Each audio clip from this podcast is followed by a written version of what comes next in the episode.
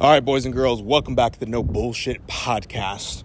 Um, what I really want to talk about today is a couple things. Um, number one, uh, I think a lot of barbers a lot of times blame uh, their city and location. I know I've talked about this extensively um, about like your location is the issue, but what about those who who you know are in a lower come lower lower lower come Jesus fuck. Hopefully y'all don't have lower come, but a lower income uh, whether it be city, town, state, etc., uh, or area of your city or location overall, right? A lot of you, uh, when I hear like a lot of barbers will go ahead and, and, and, kind of point the finger and be like, well, my location where I'm at, like it's lower income. I don't think I can charge higher prices um, because, you know, the clients that, that are in my area, you know, I'm, I'm kind of in the hood. Like, what am, I, what am I supposed to do? Like, like charge people in the hood who are, who maybe don't even have fucking jobs, maybe don't even have like a stable income overall, or barely getting by month after month. Are these people really going to be the ones that are going to be paying me 100, 200 bucks for a haircut. Now, what I will say is you're 100% correct. right? You're 100% correct on this fact. Those are not going to be people who are going to be paying you 100, 200 bucks a haircut. Now, what the solution for this is not to uh, be trying to look to move to a different location, move to a higher end location, move to a different state. That's not going to be the uh, solution overall. Um, because that's just fix that all you're doing is like switching a location. You haven't fixed the core root of the issue, right? The core root of the issue is the way you're operating your business and the way you're generating new clients into your business. Now, if you're wondering, by the way, my name is Daniel Contreras. Um, I run a company called the New Era Barbering, where we have a uh, coaching program where we help barbers scale up to 20k a month uh, and 200 bucks a haircut. Um, and I myself have been a barber as well in a quote unquote smaller town. Uh, I say quote unquote smaller town because I, I, grew up in Sacramento, California. Um, Sacramento is not a place where people go to have money in California. It's up in Northern California. So overall, people go there to go ahead and have families. It's a nice little suburban town, but people are kind of cheap. People move to Sacramento to then commute um, at, to their jobs two hours away in the Bay Area every single day. I used to have neighbors who would drive, who wake up at 4 a.m. to drive two hours in traffic all the way to go ahead and work their higher income job in Silicon Valley in uh, San Francisco, uh, in the Bay Area. So, again, too, um, I understand empathize with the mentality because I myself had the mentality, but I scaled my business to be able to charge 150 bucks a haircut. So everything I'm saying right here is not only something that um, I have gone through myself, but I've done the practice and currently doing the practice with other barbers in the barber industry. Just in case, again, to you're thinking I'm just going to be talking to my ass on bullshit and theory, this is more practical advice overall. So again, I talk about like again, location isn't the problem. Your smaller income area is not the issue overall. It's the way you're generating clients. Why? Well, we can go ahead and start with like how are you running your business first and foremost. Okay, if you hear wind backlash on that, my apologies again to him on my like uh, my daily walk overall. So again, too, we have to look at the business overall. What are we doing inside the business um, that is generating this result? Let's not just point the finger and blame everybody and be in a victim mindset because that takes us and our ownership of the results that we get in our life out of our hands. And now we're kind of just like kind of like a bitch, right? You're kind of just being a bitch in your business at the end of the day of like, oh, woe is me. Everything's happening to me for a reason. Life is happening to me. I'm not happening to life, right? So if we look at the way you're running your business right now, let's take an overall view. Well, how do we increase income? Well, you increase income by cutting more clients. Well, how do you cut more clients? Obviously, you have to get new clients into the business to start filling up slots that you don't currently have. Otherwise, I mean, you couldn't get new, if you weren't getting new clients, you would just be at zero clients every single month making zero dollars. You would not have a business. That's how business operates overall.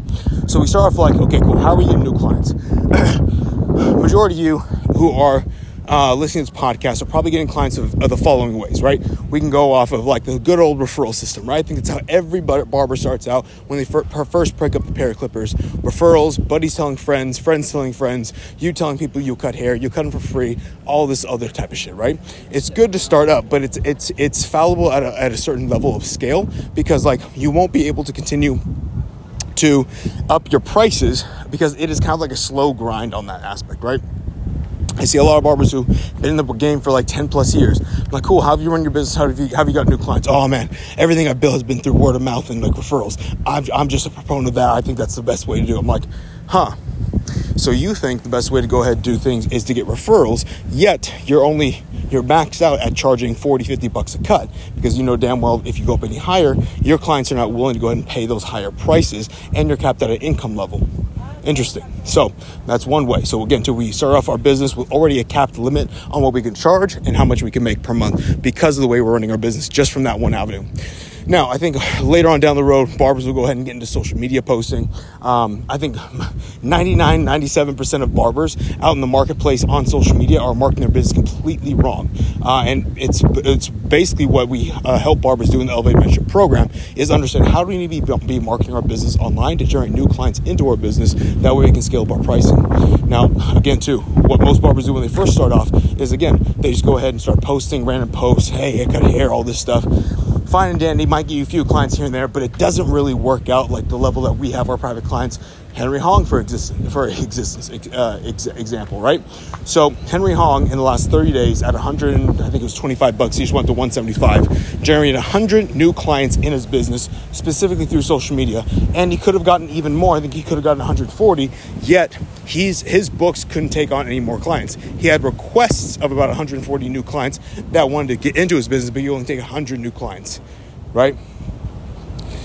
If you aren't at that fucking level, you are not doing your social media marketing and marketing and running your business at an efficient level whatsoever. In fact, you are highly underneath the mark. So, again, too, we'll go ahead and start off with the referral base. Again, that's already capped, limited space overall of what you're running the business. Number two, you start posting on social media. Phenomenal if we unlock that key. But the way you're probably doing it is going to have a cap limit on it and it's limited and you're just wasting time doing that thing. Number three, uh, passing out business cards. Cool. So you go ahead and get some business cards, or maybe you have like a virtual QR code, whatever the fuck you need to, whatever you do to shake hands and get your name out there, right? Okay, awesome. That again, too, will have a limit on it because again, too, how many people can you go up and walk to every single day, pass out that business card, and let you know of your business? Is it only 100? It only 500? You're capped at a limit of how many people you can you can talk to. On top of that, that takes a lot of fucking time, right? And it has a li- very little ROI on your business. How many of those people are actually going to come into you? oh my god, Jesus fuck. Pause. How many of those clients are actually going to come into your business and become a high paying client? Let's just start off with again too. Let's say you char- start charging a twenty dollar rate. Phenomenal. You can probably convert on a, on a decent amount of new clients, right? Maybe 10 15 a month. But how many of those though uh, how many out of those 100 cards 500 cards that you pass out at when will you convert clients when you're charging 100 200 bucks a haircut? Very little. What most barbers forget is when you start going up on pricing your conversion rates drop dramatically right? This is no secret. Like you just outprice the market and people be like ah no i don't want that right? And then again too you're capped at a limit because again, too, number one, you can only talk to so many people per day. Number two, if you go up too high, now you're limited on how many clients you can actually convert. And now again, too, you're capped at a certain limit. And on top of that, too, guess what? You can't do this every fucking day. you can't pass out cards every fucking day. Why? Because hopefully, if you're cutting hair, you'll be in the shop actually servicing the clients. So now, okay, cool. If you don't have time, phenomenal ground and pound, but it's going to become a hindrance on you because now you won't be able to continually push that forward. One, because again, two, once you go up on pricing, that conversion rate's going to go down. Two, you're going to be in the barbershop uh, cutting the hair, not passing out business cards, right? So again, two, this system is flawed overall. Third way the bar- barbers go and get clients, or fourth way, I guess, right, is going to be okay, cool. Well, you know, I've kind of maxed out what I can do on my own, maybe in my garage, maybe in my spare room. I think I need to go ahead and start start uh, going to a, uh, a barber shop, and then obviously start getting some walk-in clients from there, or get clients that they produce as well too. Phenomenal. Again, we go back to this this this idea. Now, number one, it's going to be dependent on how popping the shop is. If the pop shop gets a lot of walk-in clients overall. Number two, how many of those walk-ins are going to pay you a hundred bucks a haircut when the next barber than when the barber next to you is charging 30 bucks. Because we all know walk ins are window shoppers. They're not shopping for go ahead and end product, they're shopping for price. Because anybody who's in a barber shop understands this. Client walks or walk in walks in, hey, how much you guys charge? Oh, we charge 40 bucks. Oh, man, fuck that. The shop next door charges 30. I'm gonna go over them.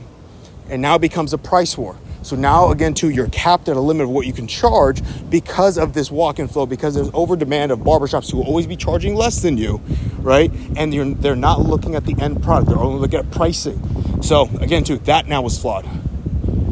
And those are like the four major ways that barbers go and get clients. All of them have cap limits.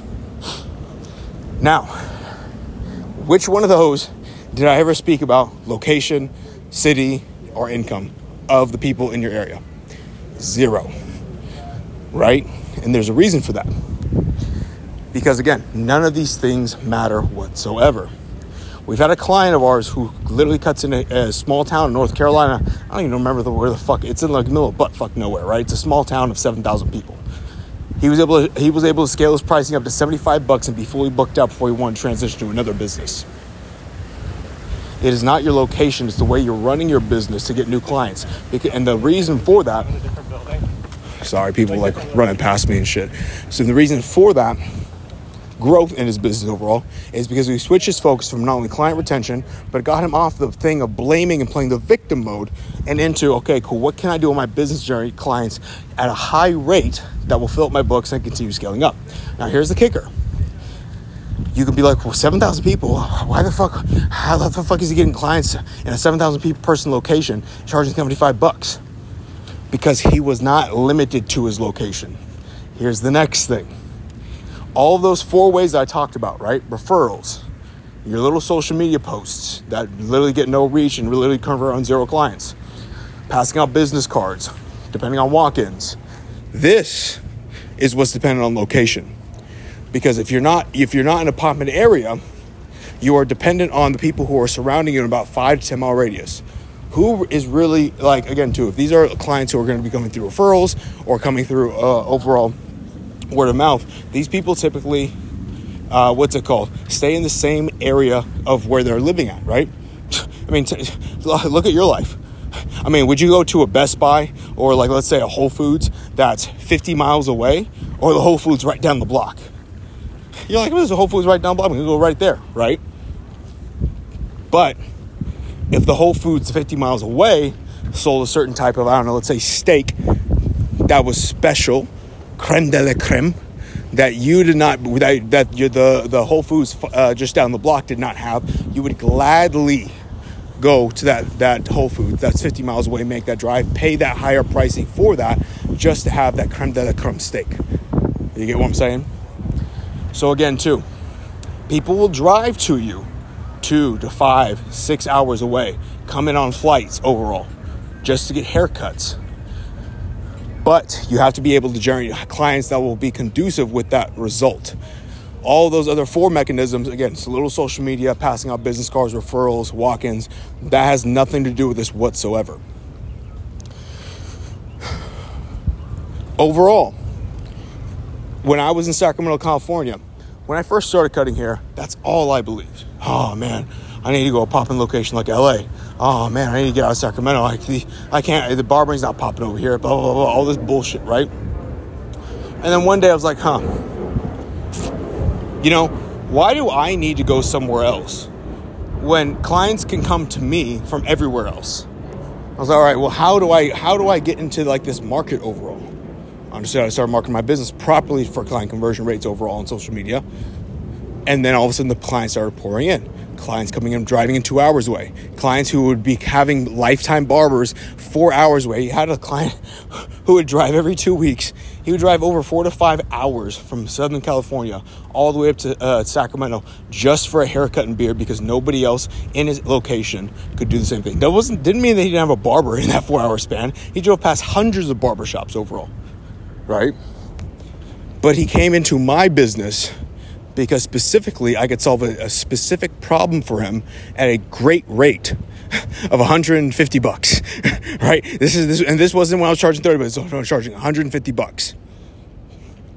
When I tell you it's not your location, and when I tell you you need to get this mindset out of your head, I speak from experience because I've been there too overall. And it's one of the most